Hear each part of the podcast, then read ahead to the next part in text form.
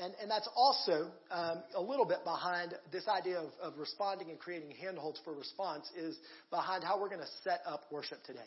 So what I'm going to do uh, today is I'm going to start with the scripture, and particularly in this week's scripture, I think there's a couple of things uh, that God has for us to grab onto.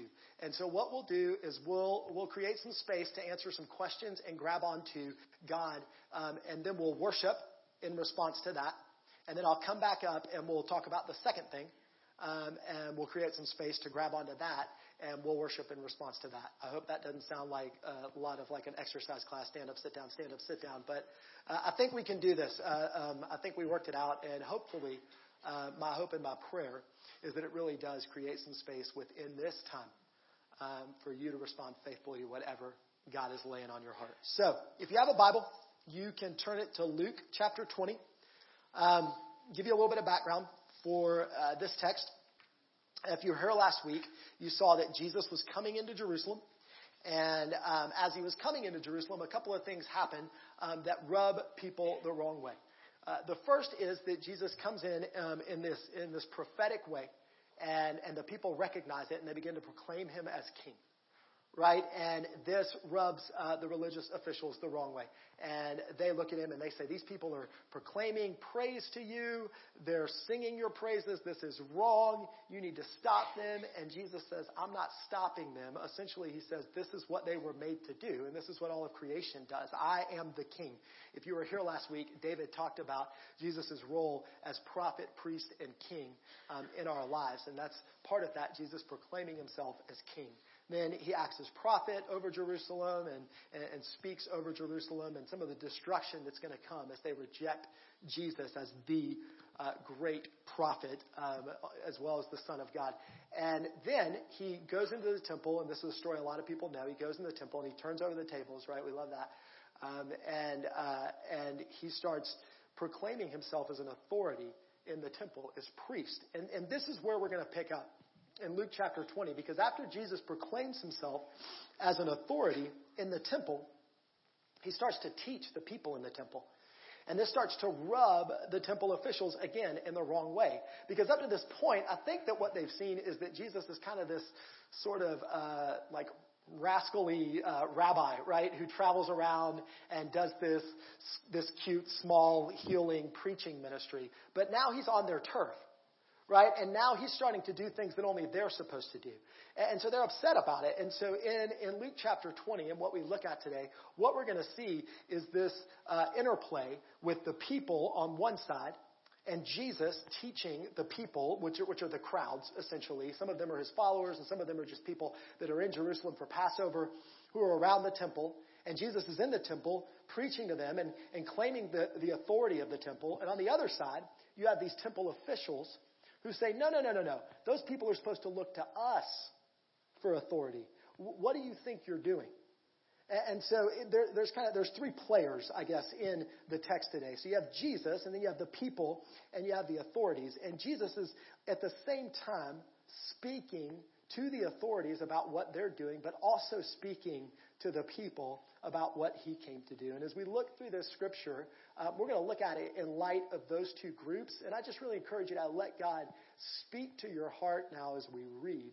Um, to let you know where am I right now. I think we can all fall into either of those groups, but where am I right now? So in Luke chapter 20, starting in verse 1, it says, One day as Jesus was teaching the people in the temple courts and proclaiming the good news, the chief priest and the teachers of the law, together with the elders, came up to him. Tell us by what authority you're doing these things, they said. Who gave you this authority? He replied, I will also ask you a question. Tell me, John's baptism, was it from heaven or of human origin? They discussed it among themselves and said, If we say from heaven, he will ask, Why didn't you believe him? But if we say of human origin, all the people will stone us because they are persuaded that John was a prophet. So they're stuck.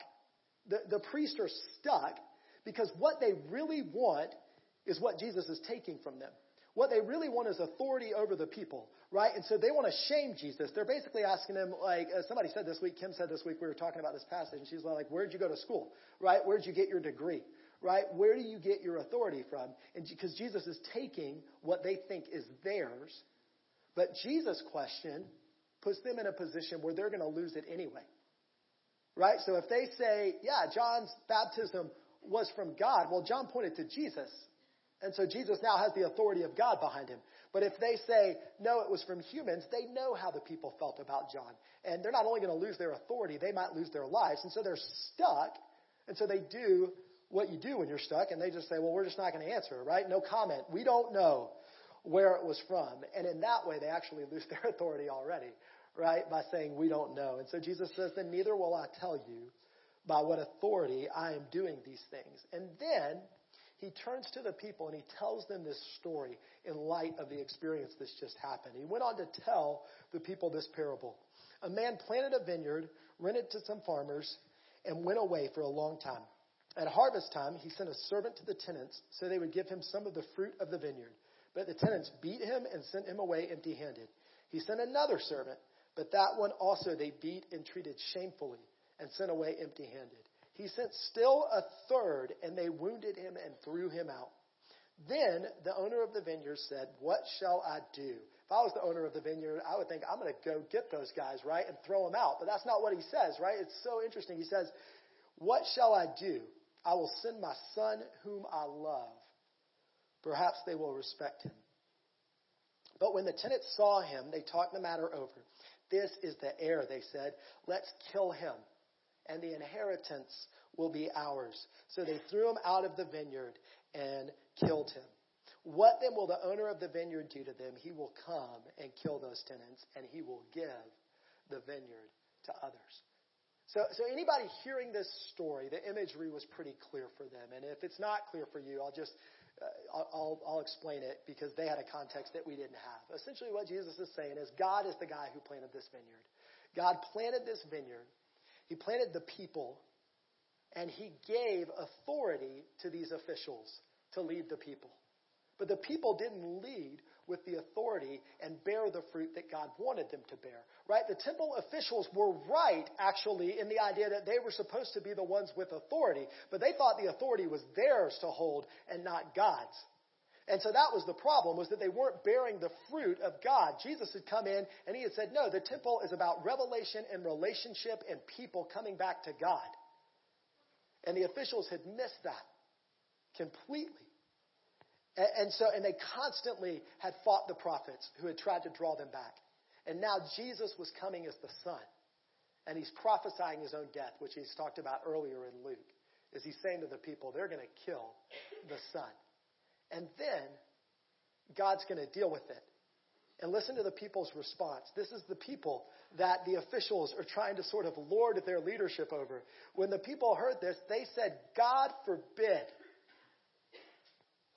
Right? The people were at such a place of living underneath somebody else's leadership that they were scared of what might happen if even corrupt leadership was gone. Right? And so Jesus looks directly at them and this is what he asks. He says, Then what is the meaning of that which is written?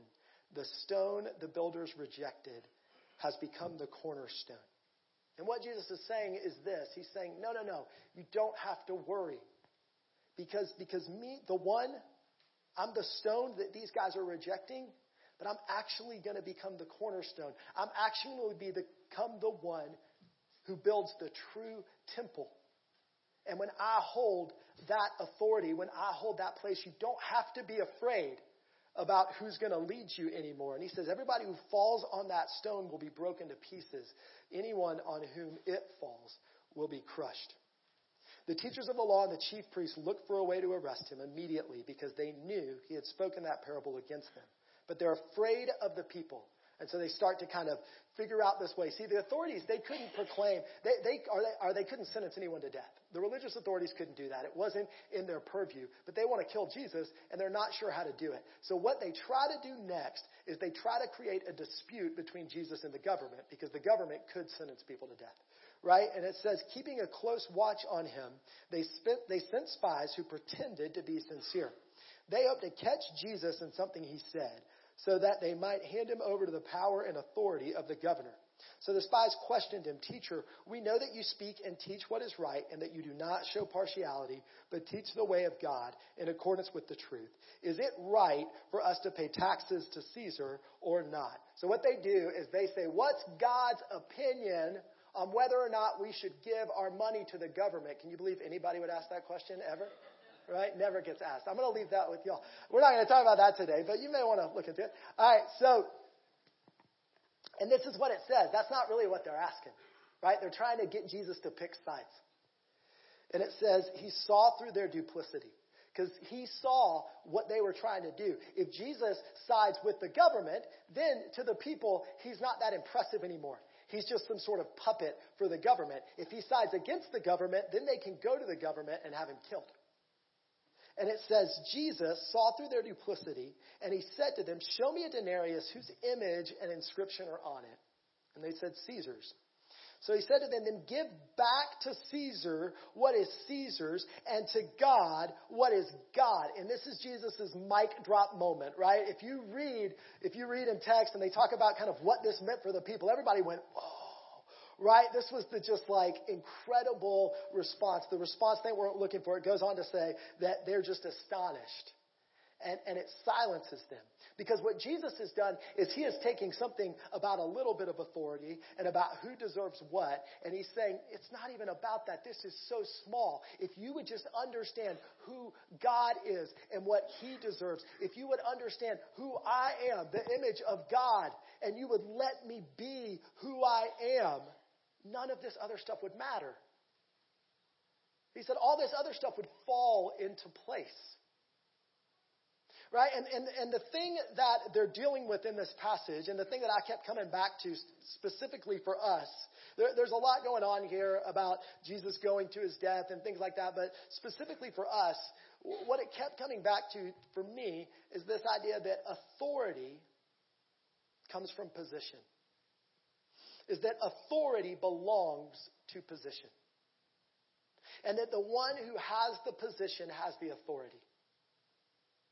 And we know this. We act like this every day. When you have position, you have authority. That's why in my house, if the seven year old says, We're going to Chuck E. Cheese, and I say, Why? And he says, Because I said so, it doesn't work. He's not going anywhere. But I get to say, Because I said so. Because I have the authority. Because I have the position. He doesn't have the position, so he doesn't have the authority. Authority comes from position. And Jesus knew that, and the people knew that, and the officials knew that. And, and, and that's, that's the ground for all of this discussion. The problem with the officials is that they think that it's their position that gives them authority. And what Jesus is saying is, no, no, no. It's God's position and how you position yourself in relation to God that gives true authority. Right? Jesus realized that, that true authority only comes when things are in the right position. And, and, the reason that the officials have gotten so out of whack, and the reason that even the relationship of the officials to the people and the people to the officials has gotten so out of whack, is because God has lost his right position. It's not really about Caesar or about the temple tax or about what school you went to or about who your parents were, right? Or about even what you did or didn't do. He said, if you would just give to God what is God's, then all of these other things would fall into their right place. And today, I think some of us, I know some of us, are struggling with certain things in our lives in part because God has gotten out of position. And it's as simple as that. We're trying to grab authority. We're trying to grab control. We're trying to grab back some sense of I can handle what I'm dealing with. And the more we try to grab it, the more it gets away from us right? The more we get caught up in this issue of like, there's no right answers. Have you been there? There is no right answer when it comes to my spouse right now. There is, no, happy Valentine's. There is no right answer. When it comes to my kids right now. There is no right answer when it comes to my work right now. There is no right answer when it comes who we should vote for in the next election right now or whatever. And it's because we're trying to grab all of this stuff and God's lost his position. When we have authority without right position, what we do is we give something or someone other than God ultimate position. For the, for the religious officials, it was themselves. Right? Like they had decided we're the ultimate. And so we're right, and you got to figure out how to get right with us in order to be right. But for us, it could be all kinds of things. This is why when, um, when I talk to teenagers uh, regularly, when I, I talk to them a lot about romantic relationships, and you've got to make sure that that other person doesn't become the one for you in light of this because everything will get wonky, right? Everything will get out of place. But it's not just with dating relationships. It's with other relationships too. Right? When something else takes ultimate position for us, things get out of whack. When we give something or someone other than God ultimate position, we get tied up and we become like these things. We become manipulative to try to hold authority to try to hold onto control. We get angry a lot of times. Why won't they listen to me? Why can't I convince them? Why would they ever think that? Why wouldn't they do this? We get self interested, which happened with the officials. I don't even know that they started out that way. They might have started out with God interest and people interest, but at this point they're self interested. And they're saying, What do you owe me? And how do I keep my position? In this place.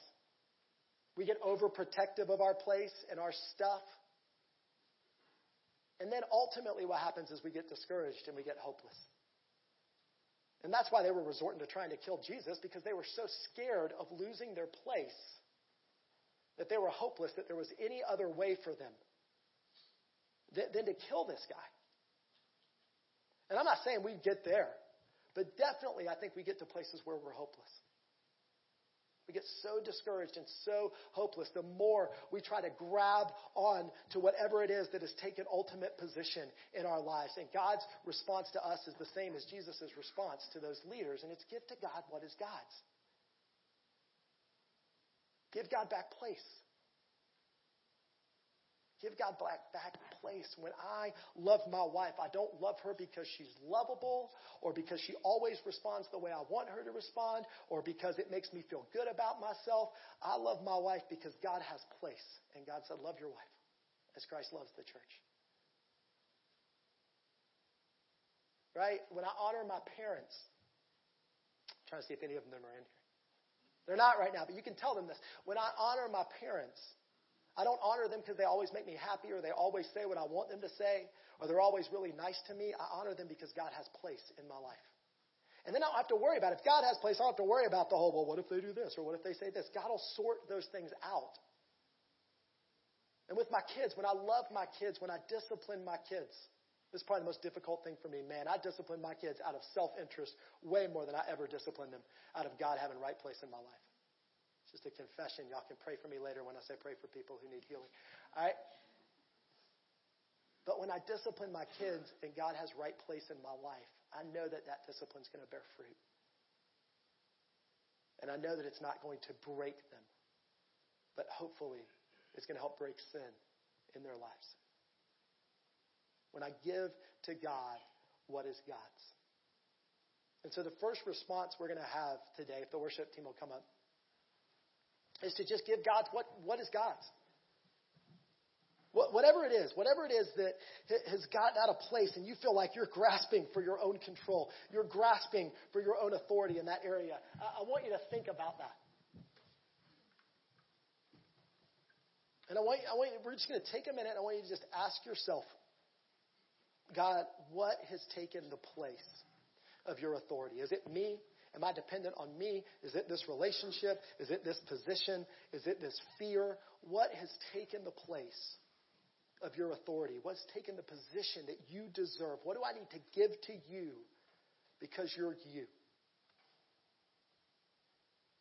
And, and then in, in your mind, as you ask God that, I want you to look at that thing as like a weed, right? Jesus tells this parable, and he says that there are these weeds that grow up and they choke out the will of God in our lives. And I want you to ask God to just start pulling it away, pull away the weeds, to create space for God. And really, one, one of the most effective tools we have, I want you to just think of it as a tool because it, it is, is so much more than that. But one of the most effective tools we have to pull away the weeds and give God his place is worship. And that's why we're going to respond with worship. And, and these songs are, are, specific to this moment. And, and, so for you, if you're like, there's all this stuff, and I don't know how to do that, and I don't know how to untangle it, blah, blah, blah, just give God position today. Just give God position this morning. And for the next two songs, give Him position.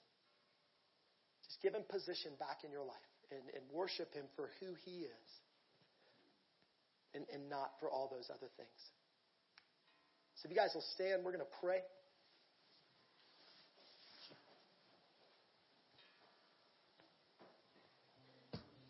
I just want you to take a minute, or just a few seconds even, and ask God, what is it? God, what right now is taking the place of your position in my life? Is it self interest? Is it my selfishness? Is it my fear?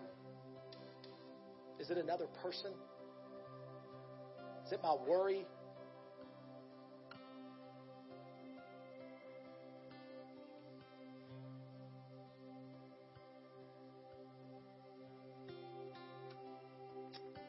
As you have it, as you have whatever that thing is, I just want you to give it to God as a weed to be pulled up.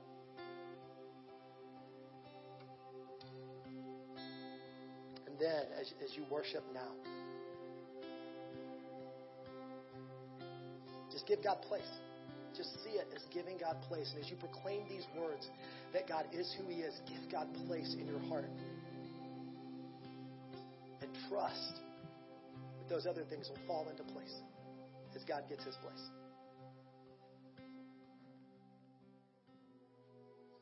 So when we give Jesus right position, he reclaims authority. But, but he also gives authority, which is maybe the wildest over it this past week. And I think it's the reason that the people respond the way they do uh, to the parable of the vineyard is because they can't imagine that part of it right? They can't imagine um, that God would say, I want to give you authority.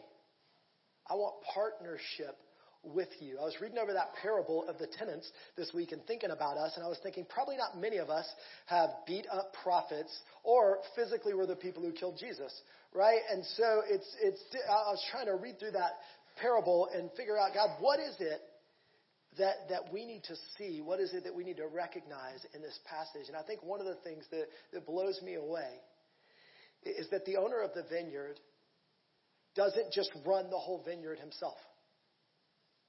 Even when the tenants mess up, he doesn't just say, I'm going to come back and run the whole vineyard myself. Even when the tenants kill his son, he doesn't just say, I'm going to come back and run the whole vineyard myself. He says, I'm going to find more tenants. I'm going to find people who will be responsive to what I want to grow. People that will give me right position and that would bear fruit that I want to bear. And I, and I think that's part of what the people can't grab onto. See, they've made their lives so small that they've made themselves spectators on the stage of God. And they listen to Jesus over here and they listen to the officials over here. But if all of those people are gone, what they're thinking is, we're the vineyard. Who's going to take care of us? And what Jesus says is, no, I want you to be the tenants. I'm building something bigger than you could have imagined. And in fact, I'm the cornerstone of everything that has been coming. And when I am in place, we will build a temple that will live inside you, and the Holy Spirit will give you authority to be tenants over the vineyard of the earth and to be my people bearing my fruit throughout the earth. And a lot of times, and, I think this might even be more applicable to us in this room today. A lot of times we, we get that God deserves position of worship, but we can become spectators right? Like we can become the people who sort of sit back and watch, and we say other people do and we watch. And there's this video um, that uh, it's it's really short. It's Francis Chan, and he's talking uh, about this idea, and I thought it was a good illustration. Um, is it going to come up? Are we going to get it? Something's going to happen. Oh, there he is. And so just listen to this for a minute, maybe if there's sound. When I was a kid, we used to play this game called Simon Says. Right? Most of us have played that, unless you're really young, because there's no app for it. it, it Simon Says is, uh, you know, you just, Simon says, pat your head, you know, so okay, you know, Simon said it. Um, it's just, it was a very simple game, but it's so weird how in the church, Jesus says is a totally different game. If Jesus says something, you don't have to do it, you just have to memorize it. You, you, you, study it, you memorize. You guys, it, it doesn't make any sense. A lot of the things we do. When he tells us to go out and make disciples, and how many people in the, our churches are actually making disciples? They memorized it. You know, when I tell my daughter, hey, hey Rach, go clean your room. She doesn't come back to me two hours later and go, I memorized what you said. you said, Rach, go clean your room. I can say it in Greek.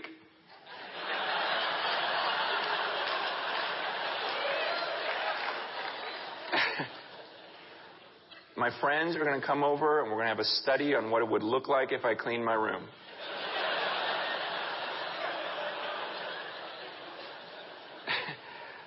She knows better than that. And so why do we think we're going to come before the judge one day and quote everything that he said and talk about how much we know? It's just, it's just this black and white stuff. If I just started with scripture, I'd go, here's what I would do. I would start making disciples. So you saw that link. If you don't like my talk today, you can just click on that and listen to the rest of it because he's much funnier and better than I am. But you get the point. And, and it's easy for us to get caught up. Like, I, I would have said yes to everything that he talked about his daughter doing. That's what I do. That's what I do. It's so easy for us to become spectators, right? For us to get in that position where we say, God, you have right position, and leave it there. And not recognize that God is saying, I'm giving you position. A lot of times we get in the place where we give God worship, but we feel less than capable to do anything else for whatever reason. And, and, and, we look at our resume and we say it's not enough. I'm not this or I'm not that. I'm not outgoing. I'm not tall. I'm not funny. I'm not smart. What, whatever. We, we look at our resume and we say, God, it's lacking. Right? And I can't do those things. And so we stay on the sidelines. And, we, and, and we're like the people. We're completely blind to the influence that God desires us to have. We just sort of sit and we think, well, who's going to take care of us next then? And I think Jesus is, I think Jesus' word to us is the same word he had for them, which he would say, I'm the cornerstone. I'm the resume that you need. I'm the thing that's going to pull you together and make you complete and make you into the temple of God.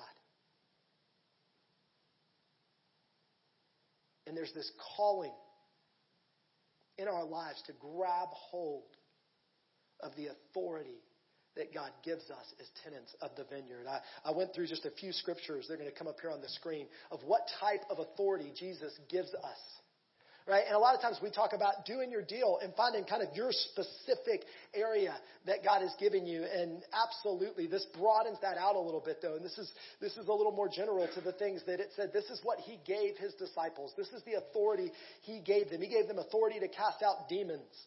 He gave them authority, it says, particularly in their environment, uh, over like scorpions and snakes and just the things that were going to try to kill and destroy people, and sickness and demons and diseases.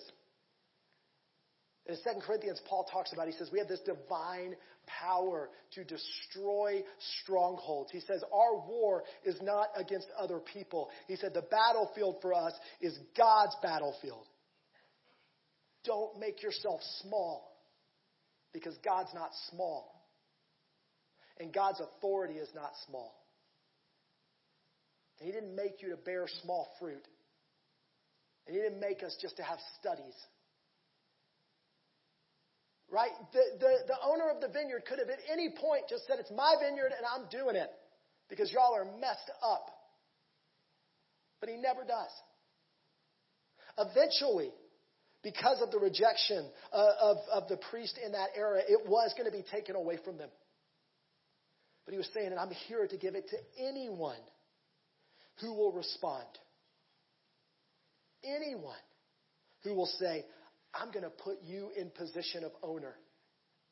And I'm going to seek to bear the kind of fruit you want to bear. Not little me fruit, big God-sized fruit. This, I, I, was, I, was, convicted about this recently. I have three kids, and and uh, two of them, one of them's seven, and one of them's ten, and they're in elementary school. And every night I pray for them uh, when we go to bed. And most of the time I pray for probably what we all pray for. I pray let them have a good night's sleep. My daughter has lots of nightmares, so I pray don't let them have those, and uh, let them have a good day at school tomorrow, and let them do well and behavior stuff because I kind of want to sneak that in so they'll be better, right? And I pray for all these things, and I was thinking about this idea of like how small I make my kids' lives by my prayers for them. And so a couple of weeks ago, my kids think I'm crazy right now, but a couple of weeks ago, like they don't want me to pray with them anymore because we just pray for like these long periods of time before they go to sleep. And and we start asking God, give them influence in their school, where they go to school. Give them influence over other kids. Fill them up with your spirit so much that that touches other kids in their class and changes those kids' hearts. And, and for kids that are sick, God, let them, let them pray for those kids and let them be healed.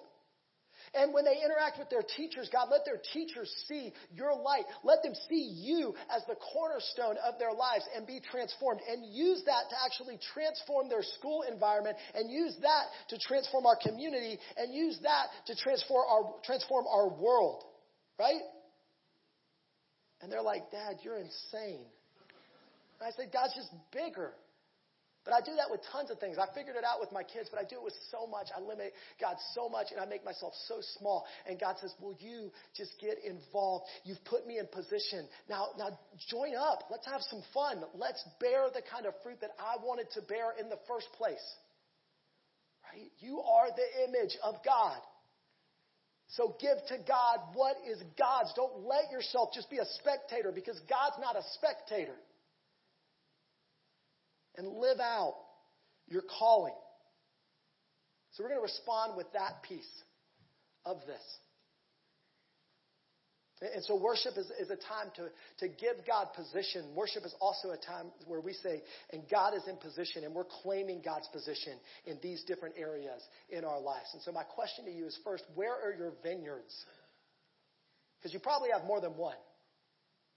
Where are your vineyards? Where are the places where God has put you and that you can have influence? And again, you might think, I don't have influence anywhere. My kids are seven and ten, and God longs to give them influence. He longs to give you influence. And it starts with aligning yourself with Him wherever you are.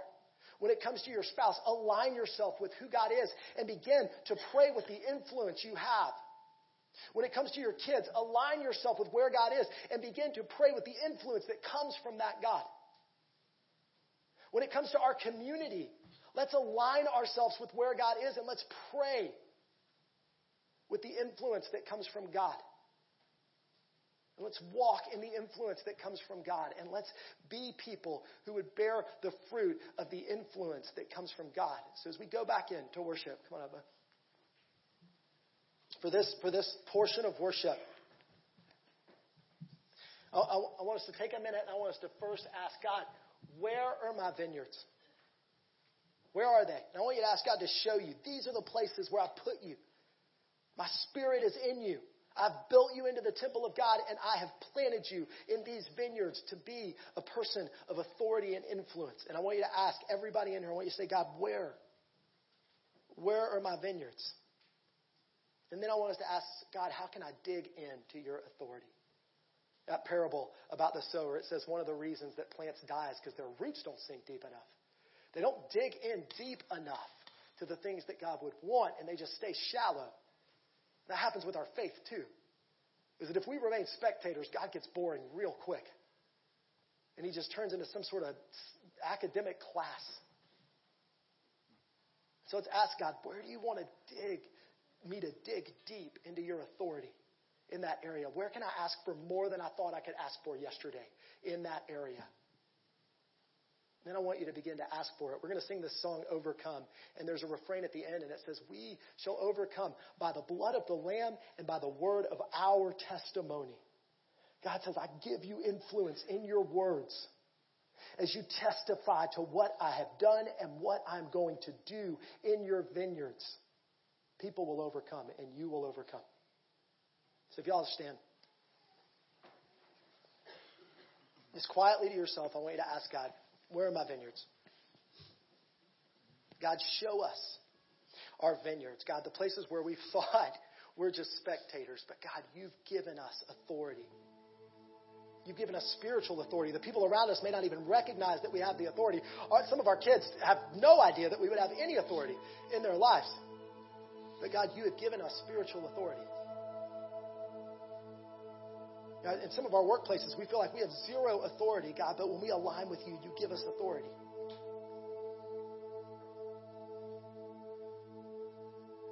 And so, God, I pray that you would, that you would show us, God, whether it's just through our prayers, through our actions, through our words, through beginning to share with people, what, whatever it is, God, show us where to dig in in our vineyards and be good tenants. Jesus' name. Amen. Right. We're going to wrap up uh, just with a couple of things. Uh, one thing, just as we were worshiping, I felt like the Lord uh, wanted to say was um, that for some of y'all specifically, um, this is one of your vineyards, and and you think it doesn't matter um, if you worship the Lord or if you engage Him, but it really does. It really changes atmospheres as you grab hold um, of that authority. And so, for what that's worth, I may come back to that in a minute. I don't know. Um, I may not, but um, ultimately, God is looking for people who will give him position in their lives and who believe that their position in him gives them authority. That's what he's looking for. Those are the tenants that God is looking for. He says, Will you give me position in your life? And then you will, will you believe that when I'm the cornerstone, when I'm the capstone, that you have authority. I was thinking about this. I don't know if you guys knew this or not, but Super Bowl watchers who watch the Super Bowl halftime show. Anybody halftime? I didn't. I don't. So I was driving around a lot. I was with students. I didn't catch uh, most of the halftime show, but apparently uh, Beyonce was in the halftime show. I'm not a Beyonce fan, one way or the other, really. Um, but she throw that slide up there. She said something about Red Lobster in one of her songs. Does anybody know this? Yeah? No? Some of you guys are like, I didn't listen, but you know. Um, but it says that Red Lobster sales jumped 33% after Beyonce just said Red Lobster. I don't know why she said it. I don't know when she said it. Maybe you can give me the context and it's something bad and I shouldn't talk about it from here. You can tell me afterwards. But just her saying it made their sales jump a third. And I thought about that in two ways. One is I thought about, I wonder if Beyonce like knew that. I don't think she did, because I think if she did, she would have brokered a deal. She seems like a pretty smart businesswoman, so I think she would have brokered a deal with Red Lobster if she knew that that was going to happen. And so it made me think about this. Like a lot of times we think that we're so small, and particularly if you're in an arena where you think you don't matter, it might be the place where God wants to give you the most influence, because it won't be about you. I don't know. But the other thing I thought was this if Beyonce has that effect by saying a few words, how much more does our Heavenly Father want us to have an effect eternally in the places we go? And how few times do we really know what kind of authority our words carry?